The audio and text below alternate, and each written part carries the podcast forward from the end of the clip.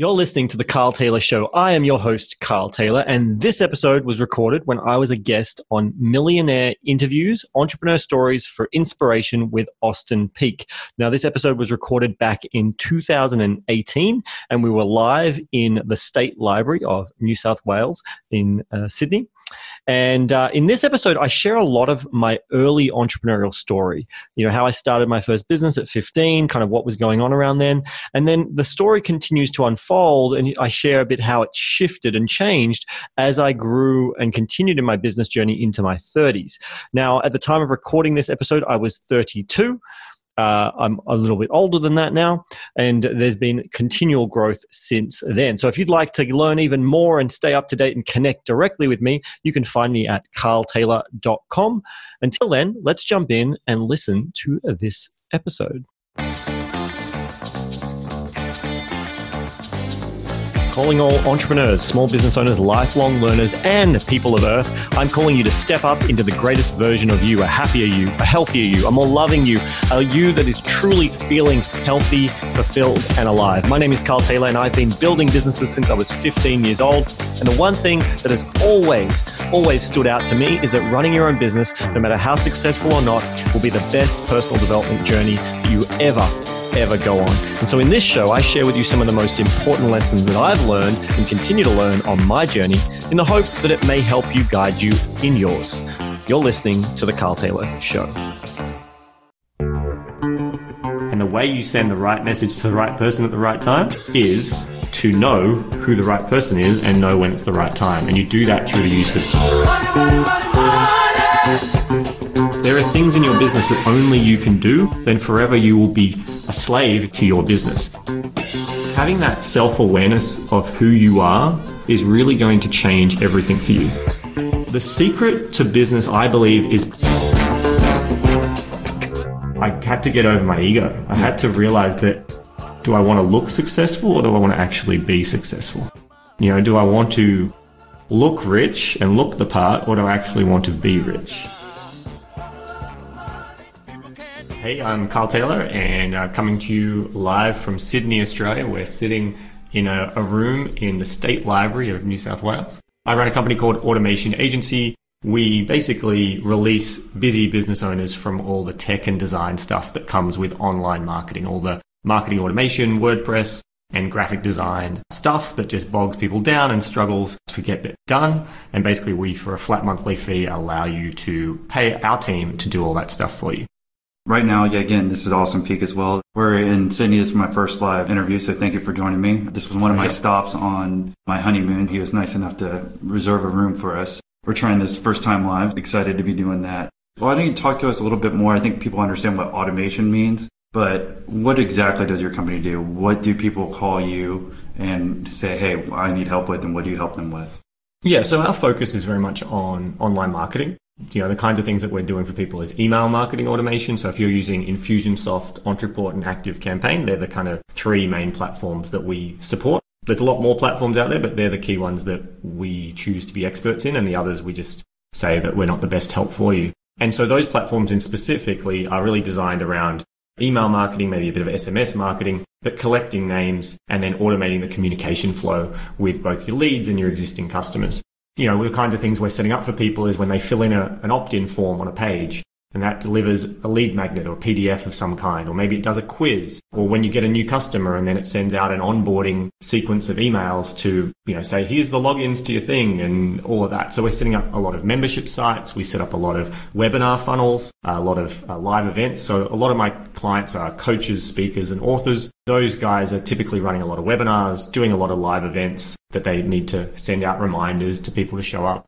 They're running membership sites. They've got online courses and programs that they sell. And so we do a lot of work around that. That's from the marketing automation side. And then the more general business owners who aren't in that space as much, you know, we do a lot of work on just updating their websites. They've written a new blog post. They need a, feature image and an image design for that. So the design team will do that maybe their page just isn't mobile responsive or there's an issue happening on their website. They don't have the tech skills to fix it. It's not worth going and trying to find freelancers every time. Well, the challenge with getting freelancers all the time is, you know, sometimes they're available and other times they're not. With us, we're just a flat monthly fee and then you've got a team of graphic designers, WordPress guys, marketing automation experts just on tap and on demand when you need us. It's not charged by the hour, it's just a flat monthly fee. Right. And how do these clients find you? Is it through referrals? Is it through Google? Just tell us how someone finds you. Yeah, so most people, there's two main sources for us. We're very fortunate in that I don't know, it's fortunate and maybe not so fortunate in that because we're a service based business, we're a scalable service, but every time we get X number of new clients, we need to hire X number of new team members, train them up. We have a waiting list process in place. There's a maximum of how many people we can work with at any one time. We don't do massive promotions. Most of our work comes from referrals from happy clients or from a couple of key partners that work quite well for us. We do a lot of content marketing, so organically people find us through Google. But the biggest source for us is referrals from happy clients who love what we do. Again, as I said, a lot of our clients are coaches, speakers, and authors. Mm-hmm. So the benefit there is that many of the coaches, they love us working for them. So then they want us to work for their clients. Okay. So they end up referring us to their clients as well. So that seems like a perfect strategy. But did that happen by happenstance or? Yeah, total. That okay. was not by plan. Okay. I mean, I was a coach mm-hmm. previously in a previous life. The stuff that I was doing for myself, a lot of people wanted help with, which okay. is kind of what helped start Automation Agency. And that's why I focused on coaches. It just happened to be that a lot of them were like, this is great. I'm teaching my clients about this stuff. Can you help them set it up too? Are you liking this episode? Then why not leave a short review and hit me up at carltaylor.com. Send me a screenshot of your review and I will send you a nice surprise gift. So that seems like a perfect, I guess, funnel or lead to find those new clients, even if it was by happenstance. And I guess you were talking about that you were a coach previously. How about we reel back a little bit further and tell us how you even got into this? I mean, where you went to school, were you entrepreneur right out of school, and tell us about the growth till today. Yeah, great. So I'm currently 32, and that I can remember at least, my first business was at the age of 15. Mm-hmm. So I was still in high school, and I started a web design business. Although originally it wasn't supposed to be a web design business, I actually started it was called Zany Effects, and it was going to be a special effects company. I wanted to be a bit like Lucasfilm, like Lucas mm-hmm. Lights and Arts. But at 15 years old, I didn't think I had the finances or the ability to do that. So I thought I'll start simple and I'll sell, you know, fancy dress costumes online.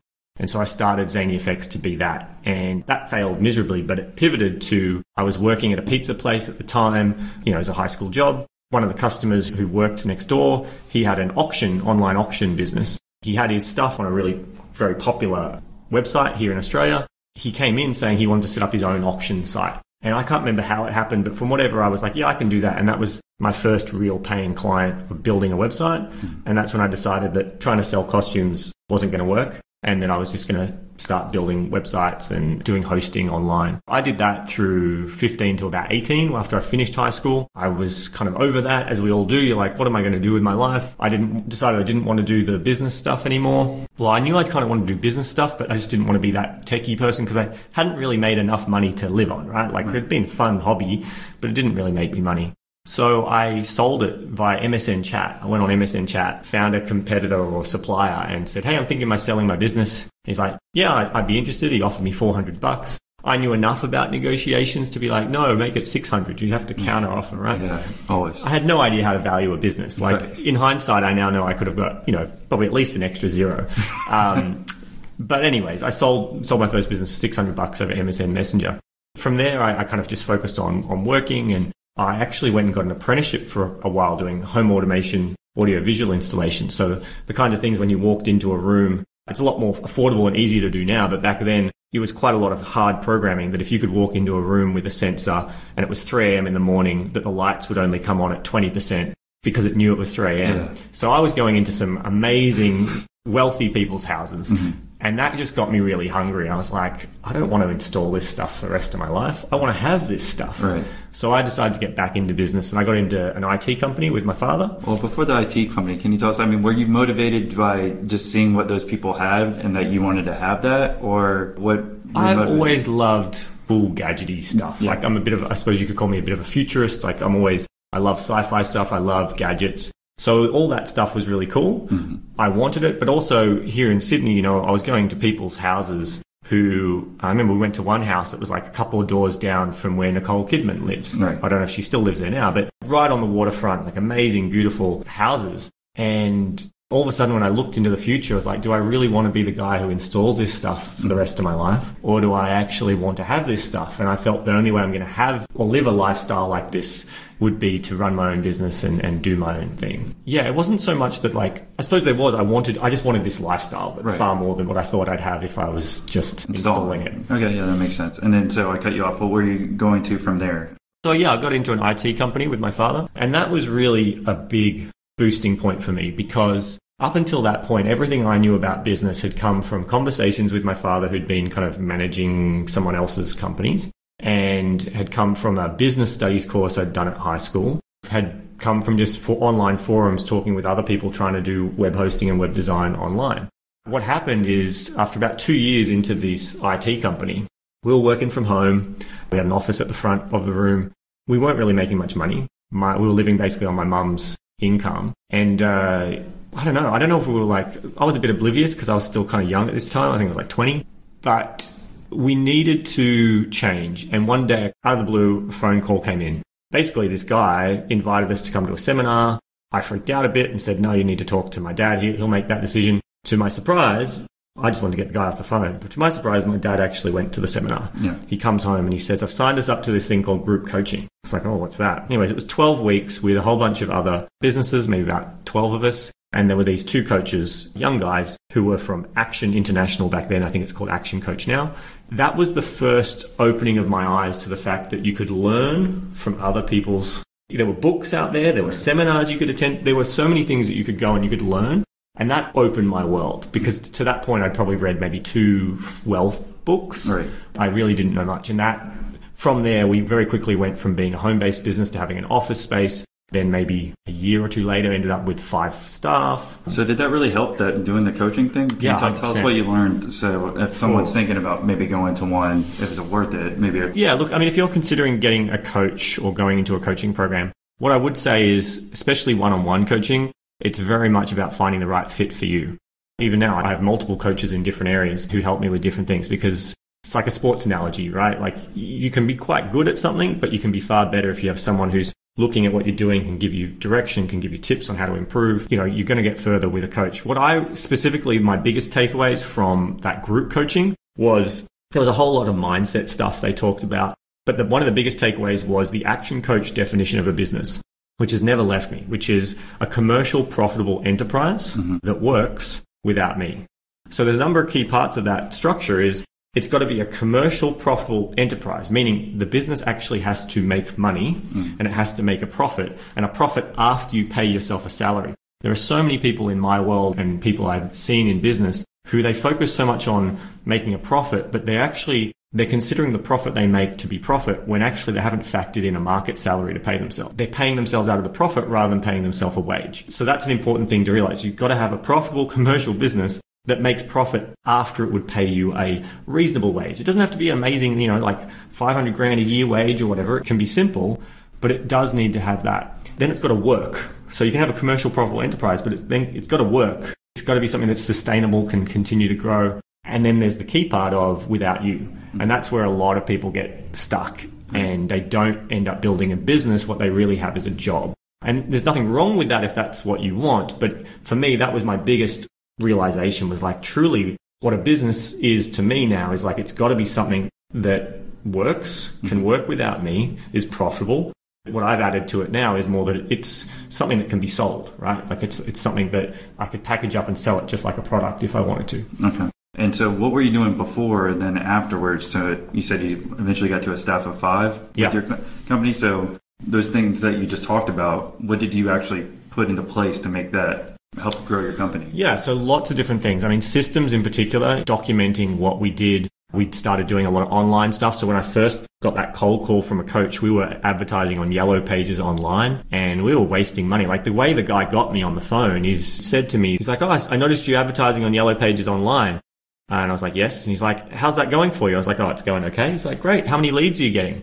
And I was like, I'm not sure. And he's like, don't you think that's something you should know? Mm-hmm. And I was like, oh shit, you've got a point. Yeah. But that's when I panicked and was like, no, I'm, I can't make a decision about this. So very quickly we stopped, you know, we started looking at what we were spending our money on mm-hmm. and going, well, is this actually working? We started testing and measuring. We're going, all right, let's do this. Let's measure the result. If I put a dollar in, am I pulling five dollars out? Great, let's keep doing it. Am I putting in a dollar in and pulling zero out? Let's stop doing that. Right. The concept of testing and measuring and changing. So we we just started testing a lot of different things.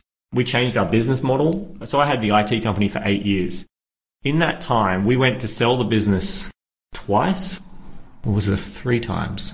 It's all a bit of a blur. It's so long ago now in my head, but we definitely went to sell twice. Mm-hmm. And I remember one time we went to sell, and the reason we pulled out is the guy was basically going to, he, he wanted to show up with a briefcase full of cash. And that just felt dodgy and strange. So we decided to walk away from a decent amount of money because we didn't know what was going on. So changed the business model numerous times. Like we very much started by focusing on home users. And then over time, we actually found a competitor. We got an opportunity for a job, which was to install a small business server. Mm-hmm. Now, up to that point, we'd never done any kind of business server. We were just kind of home PC, Right. small businesses who just had a couple of PCs. That's what we'd really worked with. And then we had this opportunity come up, and we'd said, yes, we could deliver this. But we didn't have a clue how to build servers or set all that up. Right. So we found a competitor online. Like I just Googled online and found someone that seemed reasonable, reached out to him, and he agreed that he would do the server setup for us. And the agreement was he would do the server setup for us, but he would let me watch as he did it and I could learn from him as he was setting it up. Right. Yeah, so that worked really well. We ended up getting that gig, and that was our first server setup. And then we did a couple more in that same arrangement where he did most of the work and I just kind of assisted and watched. And then eventually that gave me the confidence that we didn't need him anymore and we could just do server setups ourselves in the same structure. So that then opened us all of a sudden from the lower paying small business owners. They were still small business owners, but we went from the home users who were only prepared to pay like a hundred bucks, right? To now we could do server setups, you know, 80 grand installations and things like that. Okay. That was a big thing that shifted for us to be able to have the money to hire other people Right. to do work for us. So it's just finding that natural skill, I guess, because I, had no clue. I was going to ask how much more it was, but that's significant increase in what you can make to set that up. Well, I mean, a lot. You got to remember, a lot of that was hardware, Right. and unfortunately, in the IT world, the cost of hardware is can be quite high, but the margin on that is almost tiny. That's one of the key reasons. There were many reasons, but that was one of the key reasons that we sold the IT business. Was that margins just kept getting slimmer and slimmer. So on that eighty grand, I mean, maybe twenty to thirty of that was labor for us, which was great. But then of the rest of it, there was maybe like two grand in the rest of it. It's a big expense for the customer, but outside of the labor installation, not that much of it Right. went to our pockets. Okay. And so eventually you said you sold the company? Yeah, so in 2011, my father wanted to retire, and I'd written a book. In 2010, I wrote a book called Red Means Go, and that kind of planted the seeds for me. I, I got, gave me some speaking. I got a few speaking opportunities after that, and that led to people inviting me to speak. I was a pretty crap speaker at the time, but I thought I was good. um, I look back at it and go, I was horrible. Yeah. But I, all of a sudden, I wanted to become this big, important seminar guy. I'd learnt from these amazing seminar people, and so I thought, oh, I want to be that person now. Yeah. I've written a book, I've got the authority. I'd done a fair bit of stuff in business, but I was a bit arrogant. And that planted the seeds, though, that all of a sudden, when I went into a customer's, like, here's a being honest truth, this is what was going on in my mind is I would go into a customer's place and they just saw me as this geeky, techie dude here to fix the computer. Now, my ego didn't like that because I was like, don't you know that I'm big, important business person? I've got a book. right? This- You don't know anything about me. You just think I'm this geeky techie dude who's here to fix your computer. But I was. That's what they were paying me for. but that was the start of my thought process. So I was like, I wanted to get away from that geeky Mm-hmm. techie guy and I wanted to be a big, important business person. Mm-hmm. So that also set my mind in motion of going, all right, I want to get out of the IT business. Margins were getting smaller. There was a number of things happening in space that when I looked at the future of what I thought was going to happen in the IT space, I didn't like the look of it. I thought now's the time to get out. We're doing okay. Like there's actually some value to our business if we choose to sell. I'd also a few years earlier gone to a seminar by one of my earlier mentors, Brad Sugars, and it was all about seeing business as a package of something you could sell.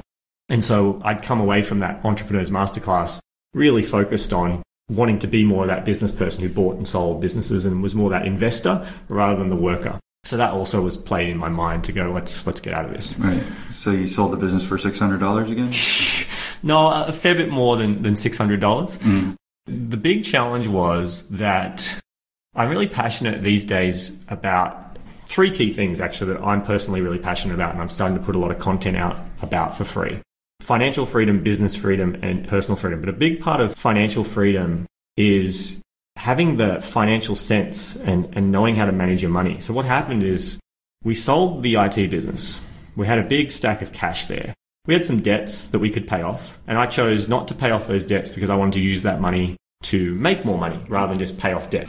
And that seems smart, and that actually is quite smart. The problem was that from 2011 to 2014, I basically floundered around trying lots of different things. I tried, you know, selling online courses about productivity. I tried doing affiliate marketing. I tried to be a life coach. I tried trying to get be a paid speaker. A whole bunch of stuff that I was really trying to find who. I suppose what happened is I kind of lost my identity. I'd been such a techie geek for mm-hmm. so long that when it was all gone, I, I lost my identity. But I also started spending the money on things that made me look successful, right? Again, caught up in my ego that it's like, well, you know, I've got to have the fancy watches and I've got to have the fancy suit. I mean, you can see me right now, right? Mm-hmm. I'm not wearing a suit. I'm not wearing a collared shirt. Like, I'm in t-shirt and shorts. But you flew in on a plane.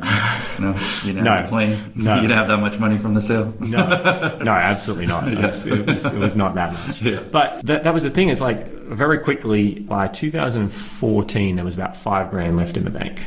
I'd done all right. Uh, one of the things that happened in 2013, maybe, I had found a bit of direction and I started teaching people about buying and selling businesses. Because I didn't mention, but in 2008, I also bought a gift basket business with the sole purpose of building it to sell. And I, I sold that in 2009. I started kind of teaching people about buying and selling businesses. I really enjoyed that. I was quite good at that. And we had some amazing success stories. I mean, a number of people, one, one girl in particular, you know, she bought a, a business for about $20,000 and it came with 35 grand worth of stock plus a 40 grand tax write off. She did really well out of that purchase. There were a number of students that did well, but there was also a number of people who came, they learnt, and they did nothing with it. Right. And that was, for me, very frustrating. The did other, they get mad at you about that or no? Um, I don't, not that I'm aware of. I mean, who knows what they say at, right, home, but right. none of them came reaching out to me saying, oh, you know. But I mean, definitely, like there are certain people like that that will but there are also people, and I was one for a while, where you just learn. You just became a seminar junkie or a learning junkie. Mm. You learn, learn, learn, but you're not doing anything. Right. So that was frustrating to me. The other thing that was that was challenging was convincing people why they needed to buy a business. There's a certain segment who kind of already think that way, and so they were interested. But often I would get in front of groups of existing business owners, and to them, they're like, I've already got a business I'm trying to grow. Why do I need to learn how to buy? Because it's like, well, you could acquire, you can grow through acquisitions, buy right. another business and grow faster. But that required education. And one of the biggest tips to anyone who's out there, if you're learning about marketing, if you have to convince someone why they need your product, it's not that it's impossible, but it will be a struggle. It will really be challenging for you to grow. Whereas what I do now when I am in front of the right client and I just explain what I do, like maybe it's even you listening to this and I, mm. as I explain what I did, people just go, Oh my God, I need that. How do I sign up? And the difference between convincing someone why they have a problem that you can solve to someone going, Oh my God, that's the perfect solution is phenomenal in how quickly Automation Agency grew compared to what I was doing with Business Builders Academy. That was an interesting time. Basically from 2011 to 2014 for me, was a lot of mindset shifts before I finally kind of got out of that. I had to get over my ego. I yeah. had to realize that, hey, do I want to look successful or do I want to actually be successful? You know, do I want to look rich and look the part or do I actually want to be rich?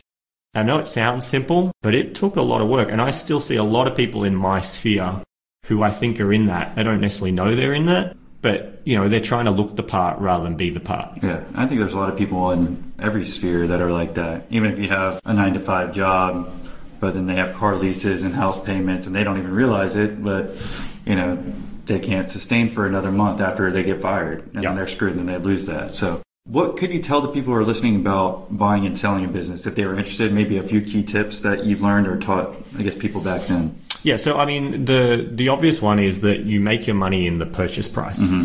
right? So you know, if you're looking to to buy a business, you know, you, you first you got to find a lot of businesses for sale, and there's you know you can go the the listed businesses, so these are the ones that brokers have on their books, and you find on business for sale websites. But then you've got unlisted deals, and these are the deals. These are the people who are maybe they're on LinkedIn or in your own networks. These are the people who are thinking about selling a business. They're struggling. They're not that happy in their business, or you know they're getting divorced, or there's something going on in their world, and they're probably not far away from selling their business, but it's not listed on the market yet. And if you can grab any of those unlisted deals, there is so much more power and opportunity in that than the ones that are once you're trying to deal with a broker. Because the thing is, if you have to deal with a broker, it's absolute pain. You would rather, there is far more emotion with someone who is trying to sell their business because it's their business, but you'll cut through half of the crap if you can talk directly to the owner and just talk about it and try to find a win-win deal. So if you're looking at buying a business, which, you know, if you're currently have nothing, I do recommend you take a look at that because it can save you the blood, sweat and tears of trying to do your own thing. Now, it doesn't suit everyone.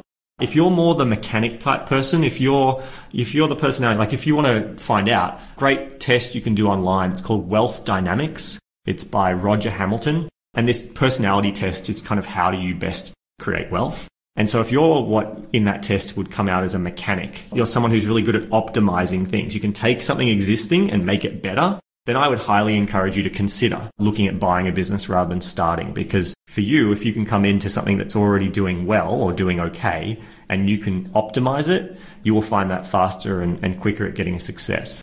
So you absolutely like, I'm, I'm still a big fan of buying a business. I mean, I didn't buy automation agency. I started that because there wasn't anything. I did look around before I started Automation Agency, but the key part that made Automation Agency work was my existing background. It was really something I had to create rather than buy.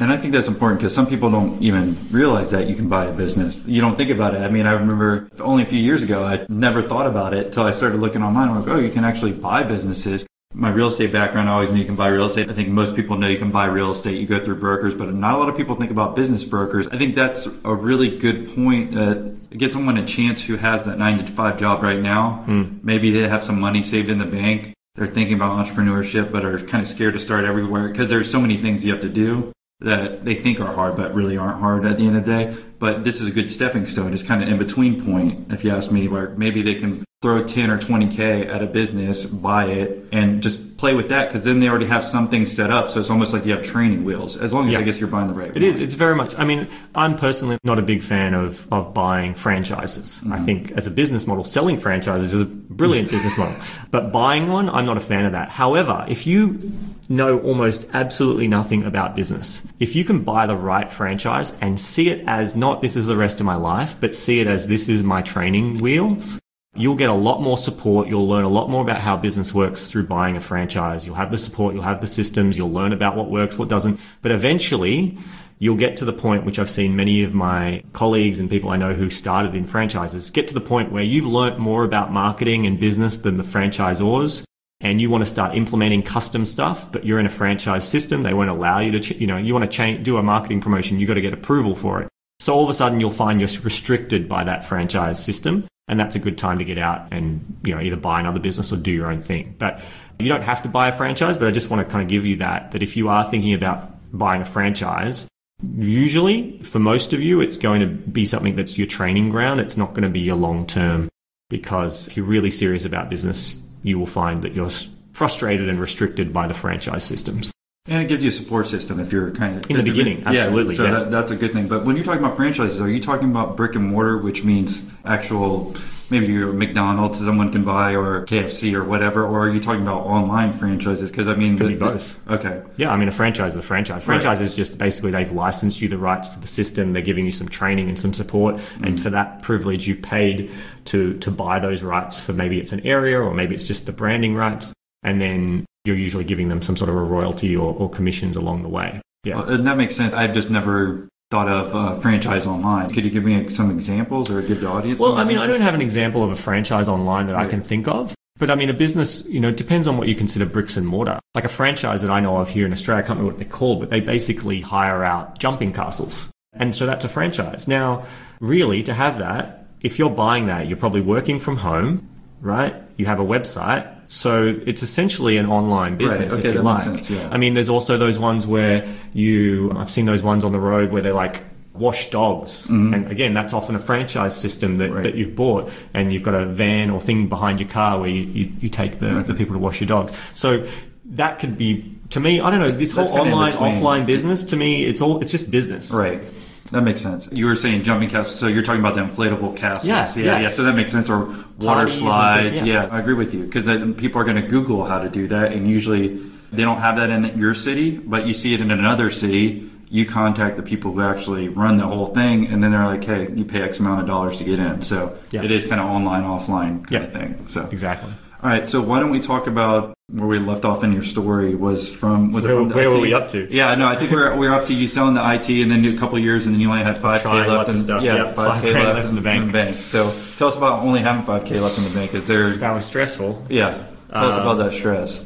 Yeah, so I was living with a flatmate, and basically, yeah, there was five grand left in the bank for the business. My personal bank account was probably even less than that. and I really was, I was looking at what my costs were coming up. And so I had staff to pay, like virtual staff, so they were still fairly cheap, but at the same time, it was more than five grand. And I was thinking to myself, I was like, shit, what am I going to do? Right. I used to always kind of think to myself that it's like, oh, you know, when you hit rock bottom is when you often see those people jump. Now, I'm not pretending that five grand left in the bank is rock bottom. I was still, to be honest, I live in an amazing country with amazing safety nets. I have a family who I could have stayed with. Like, I was not in a position which I think some people, and possibly even someone who's listening, has been or, or will be at some point in your life. But for me, that was a scary enough situation. I mean, Tony Robbins talks about the idea of like shoulds versus musts. And when something becomes a must rather than a should, that's when stuff happens. And so though, that uh, 2011 to 2014, I think I was just doing lots of shoulds because I felt I had the cushion of that money. When the money re- actually finally, I'm what they call a financial avoider in that I don't really like looking at my money. Yeah, same. And that's fine and actually serves me now. I've learned how to make it serve me. But mm. in that situation, it was, I wasn't paying attention to how quickly the money was dwindling. And so when all of a sudden I realized that lit a fire, it was like a, do I have to go back and get a job? And I did. I actually went and applied to potentially become a coach for a coaching company. And it was actually a conversation with the managing director. Like they'd kind of shortlisted me to be one of their coaches and they invited me to come and speak at this event, or not speak actually, just to come and watch the event with their mm. clients as, a, as like an assistant coach. And one of the guys who, who runs it, he heard me talking about automation stuff and he's like, Oh, would you like to do a talk about that? I was like, okay, sure, great. And so I had to, you know, I had like 20 minutes to prepare and I did a presentation. And I did that presentation and I got someone come up to me and they paid me five grand for me to come out for the day to help them set up some automation stuff. And that kind of planted a bit of a seed in my, well, that helped financially. I was like, oh, thank God. Yeah. But that also started me thinking, it's like, okay, people are prepared to pay for some of this automation stuff, which I've done for myself and I'm pretty good at. I started to get over my ego and get back to the realizing that what am I good at? I'm a techie person. I've been a techie person. I taught myself to program at the age of like nine. You know, I've always been a techie person. So instead of trying to shed myself for that and trying to be someone I'm not, I embraced who I was. And then I was talking to the managing director of that place and he was like, look, you know, I'm concerned that I don't know if your heart's really in doing the coaching stuff. And I was like, look, to be honest, it's not. I don't know, like I can do it and I, uh, you have someone, I'm good at giving advice. You give me a question. I, I love problem solving. So I'm great at that. But I'm a shit coach. Like I don't want to hold someone's hand. I don't want to be their accountability buddy. You say, why haven't you done your homework? Like Yeah, I, I don't do want it. to be that. Yeah, that's homework. that's not fun for me. So you know, I said, and he said, and so he said to me, he's like, well, why don't you just do the automation stuff? And I was like, oh, let me think about it. Uh, But I thought about it and I was like, yeah, I'm going to start this. And so I started the automation agency as a full service. Uh, we were charging on average probably eight to 10 grand. I think the biggest deal we did did was like 25 grand to build out sales funnels. So I was writing the sales copy for people. I was helping do the strategy of designing what the whole sales funnel would look like. So what would the offer going to be? What's the landing pages? What's the, the lead magnet or the giveaway going to be? And then from that strategy call, we would map out a, a plan, set a fixed price, and then we would build it. We'd create the whole thing so it was ready to go. And that was good. And that definitely helped my financial issues. So we started making money. I was able to, uh, over time, I started to hire some team members to come on board to, to do some of those pieces. Well, before we talk about more of the team members, can you talk Sure. to us about that first deal? That what you actually did when you were talking about what you said at that conference and what you actually Yeah. helped those people set up. What did you help them set up? The talk that I gave, I basically just talked about tagging. So I don't know if, if any of you are using a marketing automation platform. Most of them have what we refer to as tags. And so I talked about the idea of how you utilize these tags to segment your database. Right? If you've got a database of people, the biggest mistake and what sadly too many in the beginning do is they just click broadcast to an entire list. They just, I don't know, spit their message everywhere. Whereas the secret to good marketing automation is about sending the right message to the right person at the right time. And the way you send the right message to the right person at the right time is to know who the right person is and know when it's the right time. And you do that through the use of tagging, which is kind of like this contextual information you attach to someone. And so I did a whole presentation about how you can take, you know, how you take your database of clients or leads and how you then start to segment them based on different information. So when it comes to tagging, you know, there's three types of tags. You got informational or contextual tags, right? And so this is stuff where uh, you might be going, well, they're a customer or they're a lead, or it might be that they're in a specific state or some sort of data that's contextual that maybe you're not storing in a field. And then you've got action tags, right? And these, these action tags or behavior tags are based on things that people have done. Maybe they visited a page. Maybe they downloaded something. They opted in for something. They ordered something. They purchased something. So some sort of action that the contact, the person has taken that is contextual useful. So you've got general kind of information that you might want to segment by, and then you've got action based, behavior based segmentation. And then the third type of segmentation is not really used in segmentation, but the third type of tag is what we call a trigger tag or a temporary tag. And usually it's like this tag gets added and it's designed to trigger an automation of some kind to happen, and then you remove that tag immediately. So it's like a temporary tag, it's not there long term. And so I kind of walk them through that. And then I talked about how in a, in a sales funnel you could you could leverage this to ensure that you, you took a, a cold lead and, and took them to a, a buying customer. I think the reason it worked is a number of people in the room, because these guys were all doing like $10 million or more. That's what this particular coaching program, all the clients in the room were doing 10 million or more a lot of them, it was amazing actually to me to see that people could get to that level in business without knowing or using any of this stuff. Right. And so a lot of them, it was still over their head. Yeah. But there was one guy in particular who we actually had Ontraport, the software Ontraport, which is one of the ones that I've used for many years. When he heard, I don't think I wasn't Ontraport certified at that point, but when he heard me talk about Ontraport in particular, and I talked, that's why he was like, I want to talk to you. Mm-hmm. So he spoke to me about what he wanted to do. I don't actually really remember what it was I know he, he already had it. I think they had a membership program for like corporates and they had this kind of drip feeding thing they were doing, but they, it was, there was a lot of manual stuff right. they were doing. So it wasn't actually even that relevant to the presentation. Mm-hmm. I think that just positioned me as I knew what I was talking about. And then he heard me talk about the tool which he was using. Yeah. So for him, he was like, great, I want to talk. And I'm sure there was some transferred trust because I'd been put on in front of them by, by the coach that he trusted that's when he was like, well, I want you to come in. And so I just was like, well, it's five grand for the day. And so we did it. And did you come up with that price on the fly? Yeah. Okay. Yeah. Yeah. Yep. Did you think he was going to say yes or no? I didn't know what he was going to say. I, to be honest, I probably at that point didn't think he would say yes. Yeah. And so when he did, I was like, oh, okay. Got okay. learn Ontraport. um, oh, I already knew Ontraport. Yeah, right. like, I, that's the thing. Like, I was not, I want that to be clear. I did not sell something that I couldn't deliver on. Right. right? Like, I knew that I could help him. I knew that I knew my stuff. Like it wasn't this some you know crap that I'd made up. So that's a big thing. Like you know, I don't know where you're at in, in your business journey if you're listening, but I have a personal issue with people who choose to sell stuff just because it makes money. Sure, money is great and all. It's a tool, right? It's a it's a tool that we use to to live currently in the society that we live in.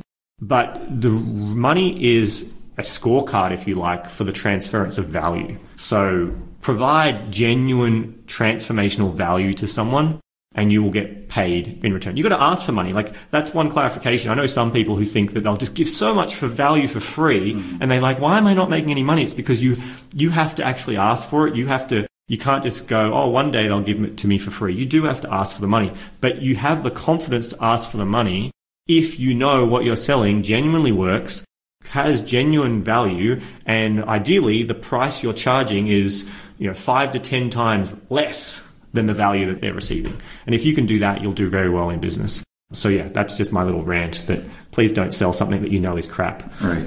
Okay. Well talking about selling stuff that's not crap we're talking about more about your business and now I guess how it kind of grew from there. Can you tell us i mean did you still have virtual assistants working from you for the other companies? Like and you taught them new skills or to just tell us about the growth of your company now basically i kept one person from business builds academy it was a virtual assistant i had and she kind of moved over into into automation agency as being my kind of project manager i called her my customer concierge and I need one of those. well, I like the name customer concierge. Well, I mean, this particular chick, she yeah, I mean that might be too long a story for this podcast, but let's just say that you know yeah, she's not with me anymore. Mm-hmm. Who I thought I hired and who was actually doing the work was very different. Um, anyways, it was it was a great learning. Lots of uh, you know hiring virtual team members can be challenging, but I learned a lot through that. So yeah, she came along and she just kind of was her job was to be the concierge, which she liaised with customers and kind of kept me a little bit more at arm's length from customers. The big challenge I had with automation agency doing the project work was that the money was good when it came in, but it would be up and down. Like it mm-hmm. was that roller coaster of chase the work, then do the work, chase the work, then do the work. And so you were on this kind of seesaw that just kept going. A lot of people are stuck in that. And that was challenging. You know, we'd have some months where we'd bring in, you know, 40, 50 grand, and then we'd have other months where we brought in like nothing. Okay. So, And so you were doing those that. setup fees, but you weren't doing any retainers, like a monthly No, at that point there was Okay. no retainers. It was all just fixed price projects. Okay, gotcha. And so that makes sense why there's up and down, Yeah. up and down. Okay. And so that was challenging. I I mean, it started to build a team. I had a graphic designer, which I hired first, and he's still with me today. And then from there, I, I hired a, um, a web programmer to build the landing pages. And that took a long time for me to find someone that was up to scratch for me. I actually ended up hiring a girl who I originally said no. I was like, no, you don't have the skills. And then I ended up going back and I chose to hire her because everyone I tested, so that's the thing. If you're ever hiring anyone, virtual or physical, get them to do a practical thing before you actually say yes and hire them. So I, I got I got them to do a practical thing to do, and in the notes it said, "Please comment your code clearly of what you've done." Now her ability of skill was far less to everyone else. However, she was the only one that had commented her code, and so I originally said no to her, and then later I actually chose someone else, and they ended up being like, you know, not showing up on time. Like this ended up culturally they were a really bad fit, Yeah. and they given me the runaround. And so I chose to go back to Susie and say, hey, look, I know I said no, but if you're still looking, I'd be willing to bring you on. I can't pay you what you were originally asking because you just don't have the skill set. But if you're prepared to come on at this lower rate and I'll spend a lot more time one on one, I mean, that's one of my, my advantages with automation agency is that I can do everything that my team do, except for graphic design. I'm a shit designer, but I can do everything my team do. So therefore, I, in those early days, I physically sat down, trained and transferred as much of my own knowledge into them. And so Susie is still with me today, and she is by far probably one of our, our best team members. Uh, she's in a leadership team, and she's now training others in the same style that I taught her. I was very lucky to manage to, you know, there was a lot of, it wasn't just perfectly my first go. I had the, the right people. I, I had definitely had misses with people I hired, but I had some great core team members who really helped me deliver that. But it still didn't solve that cash flow issue. And so I started thinking, well, I need to sell re- something recurring. Right. Because in my IT business, our whole business was recurring. Okay. So I was like, okay, something's got to be recurring here. And so I came up with this idea of this thing that I call at the time platform management. You know, we built you this Ferrari, but so many of them didn't know how to use it and drive it. Right. So we'll give you a team to make tweaks and changes after the project. We started selling that, and you know, maybe three out of five projects people would sign up for that. We're charging 199 bucks a month, so it was like they paid a lot of money, and it's like it's supposed to be a no-brainer. Pay us Right. 199. And the whole thing came about actually because I delivered a project to a customer and he said, I'm looking for this, this, this, and this. Do you do that? Mm-hmm. And so I replied back and said, yes, yes, we do. $199 a month. And all of a sudden the product existed. Yeah. Was it already like a customer you had Yeah. that you set up something? Yeah, no, so it was, it was a customer. We just finished the project and he actually was the one who said, okay, here's what I'm looking for. Basically designed the product for me. And I just said, yes, I sell that and it's this price. And then I just started selling it to everyone after the project. And that was good. But I was also going to these seminars. Uh, A lot of my friends, as I said, I used to be a speaker and stuff. So a lot of my friends are in the seminar space. And so I would go to these, his roundtable days where his customers come in who've got access to other experts. And I would be one of those experts on a table. And I'd be sitting with these people and I'd be helping them with their marketing ideas, marketing automation. And they so desperately needed me and my team's help. The problem was where most of them were in their business, they couldn't afford 10 grand. Right. They couldn't afford what we did. And I was thinking to myself, I'm like, well, this 199 buck thing I sell, like, you know, that could work for them if they just knew enough about what to ask for and we just helped them build it. Mm-hmm. Take me. So there were a number of things that came to this. It was like there was clearly a demand that I felt passionately about were being underserved and they were getting crap results because they were getting ripped off by other people who didn't know what they were doing. They were hiring VAs and these VAs didn't really know what they're doing, so they had a crap implementation, or they were struggling to do it themselves. Or they could try to pay us, but if they paid us, it would probably be the last dollar, and I, I couldn't guarantee you pay me 10 grand and it's going to pay you back. Like, if any marketer promises you that if that you pay them money that they will get you a result, I would say they're lying because no one has a crystal ball. Right. We can bring our expertise and our perspective and our thoughts, and there's definitely levels of certainty, But if they can say with 100% certainty, then, then they're probably just trying to sell you. There was that. And then I was reminded of, I was looked at my business, looked at my life, and I was like, I just have a job. You know, like that's all I have. This business only, I couldn't sell this business because the only reason clients would get the result is because of what I'm doing, like the strategy call with the client. And then I'm project managing. Like, yes, I've outsourced bits of it, but there's so much of this works because of Carl Taylor.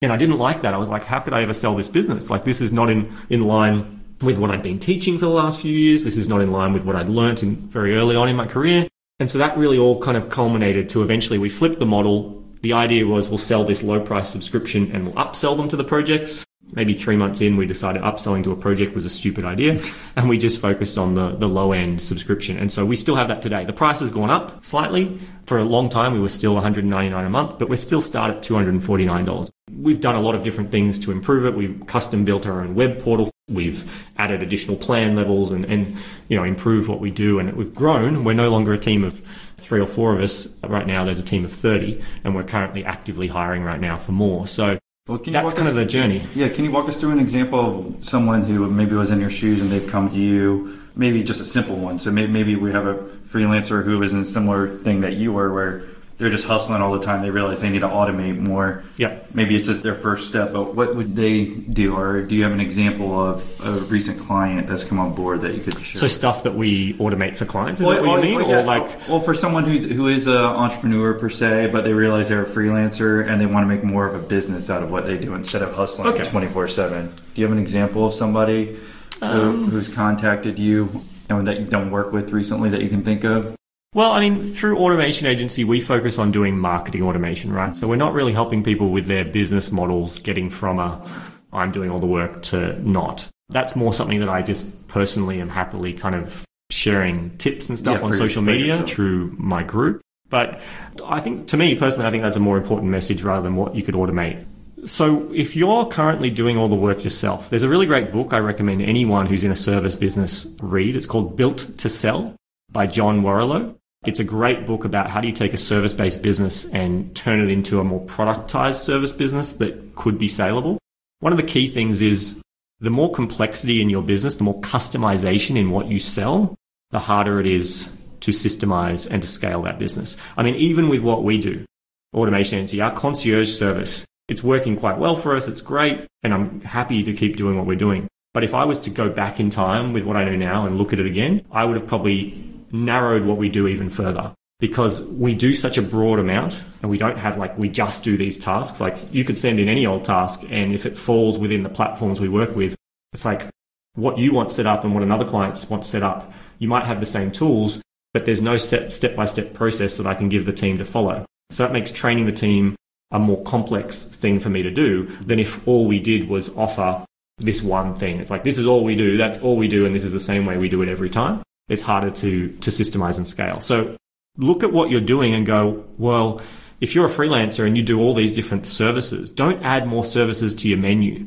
Simplify. Start saying no to more things and try to figure out what do you do really well what do you enjoy doing the most? And then can you productize that? Can you package that up in a way that it's repeatable, you know, with a, a fixed price, a fixed deliverable, a fixed time frame of when you'll be delivered by? If you can do that, then, and also a clear target of who this is for and what problem it solves. So one person that you're solving a problem for, one problem that they have, and then a clear fixed deliverable of how you deliver it, what's delivered, how long it will take, and a fixed price that everyone pays. If you can do that, you'll be on your way to a productized service that's more you're able to then you know leverage a team and build a team and train them on how to do it or maybe you can even automate some or all of the deliverable of that as well through technology but the key thing is you really want to reduce your personal touch, the stuff that only you as the founder can do.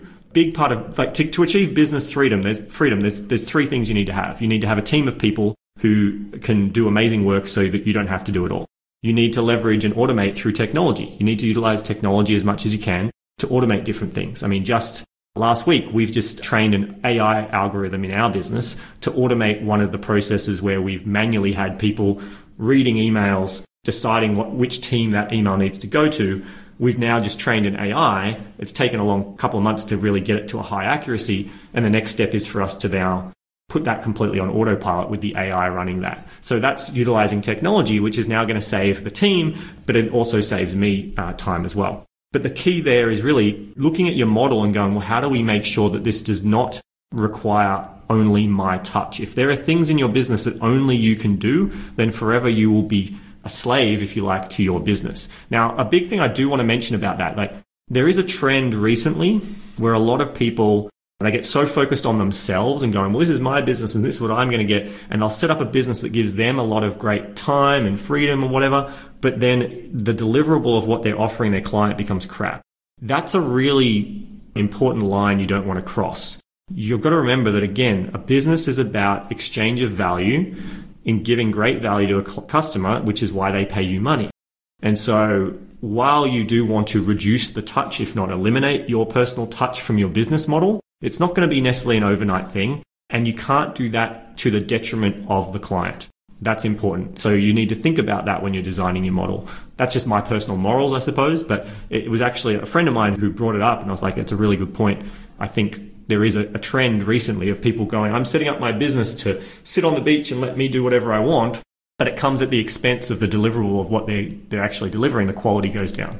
I think that's a good point. And as we're wrapping up now, I guess you had mentioned a group. I guess you had started to hopefully help entrepreneurs. Or do you want to touch on that a little bit? Yeah. Well, I suppose, yeah, if people are looking to get in contact with me, I just literally in the last week or so, I set up a Facebook group called By the Pool. It's basically designed for entrepreneurs who are interested in financial freedom, business freedom, and personal freedom, you know, you're looking for the freedom of choice. For me and, and for those people in that group, I've gotten over my ego that I talked about I had, and I no longer, I'm not, you know, I don't aspire to have this big empire and, and leave this massive legacy. I aspire to deliver value, but for me, I, I aspire to have choice, to live with joy, to have options, which comes from financial freedom, and to have time, which comes from business freedom. So if that's something that interests you and you'd love to, to hang out, I post little tips in there. It's, it's truly a, a group where you can communicate with other people and there's no charge. It's free. I'm not selling anything. Yes. I might at some point. I don't know. But right now, I'm literally not selling anything. Yeah, it's called By the Pool. I'll set up a link. You can find it at Carl Taylor, www.carltaylor, that's a C-A-R-L, T-A-Y-L-O-R dot com dot au slash pool. I'll set that link up to forward to the Facebook group. Okay, cool. And yeah, we'll put that in the show notes so someone can see that. it's B B Y the pool. Yeah, B B Y. okay, I'm making sure because we're talking business. Group. I didn't know we were trying to get too clever. We're not going to buy the pool. yeah, I know. I thought you got over your. No, it's just we're hanging, we're hanging out. We're hanging out by the pool. You yeah, know, that makes sense. And I guess, um, is there any closing thoughts or one last thing that you want to leave with people through everything that you've talking about? One thing that stuck out from the interview is really just talking about personal freedom and. Mm-hmm I mean, that's the whole reason I wanted to have my own business, be able to do whatever you want, whenever you want. For example, what are you doing later today? And oh, st- straight after this, I'm going rock climbing with a friend. A friend just late, just before our interview calls me up. He's like, "Hey, I just got off a plane. I don't really feel like doing any work.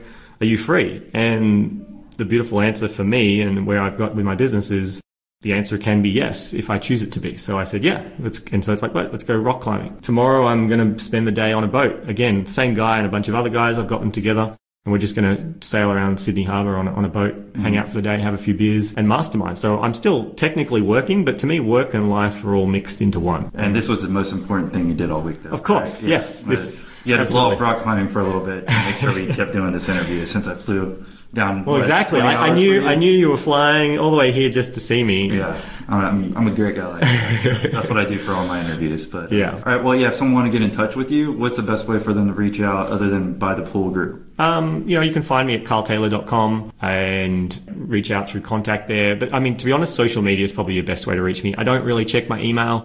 The best place is really going to be in that by the pool, or you can add me on Facebook. You can find my personal profile, and I, you know, I generally accept, unless you're a complete weirdo. Uh, hopefully, you're not.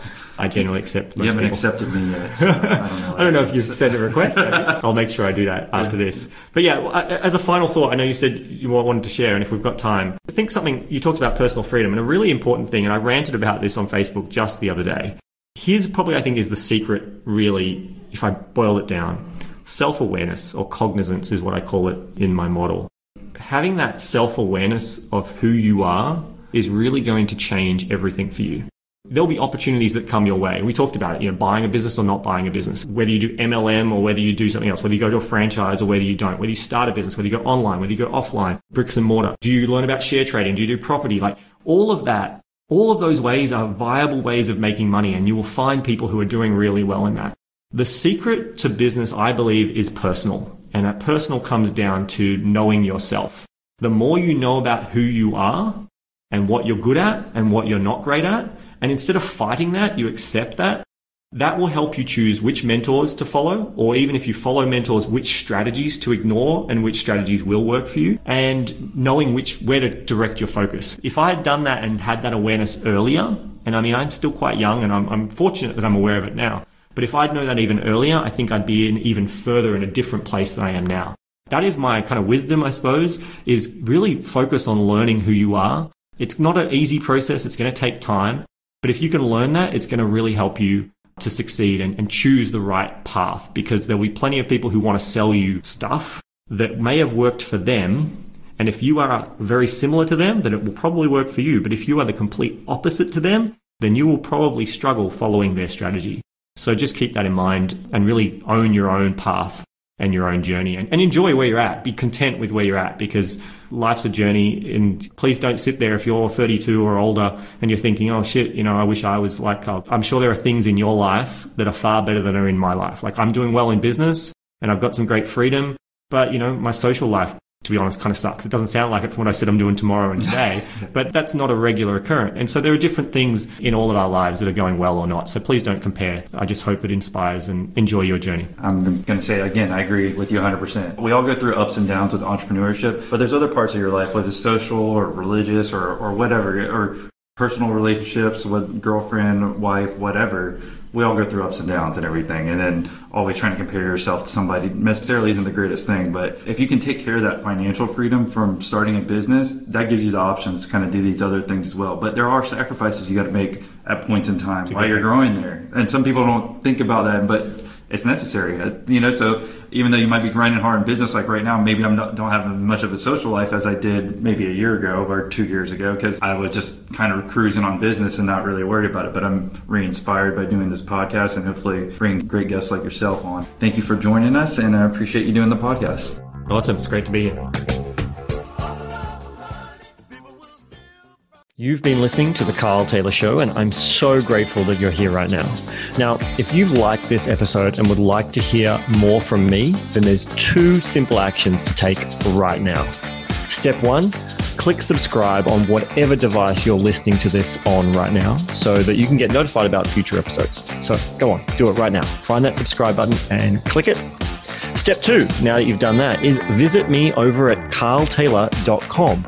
On the website there, you'll be able to find the show notes from today's episode, as well as all the previous episodes, plus details on how to get copies of my books, details on how to get in contact with me, and so much more. I just want to say from the bottom of my heart that I'm so grateful that you are here. It's an absolute honor to be a part of your journey. And until next time, just be happy, be healthy, be fulfilled, but most importantly, be awesome.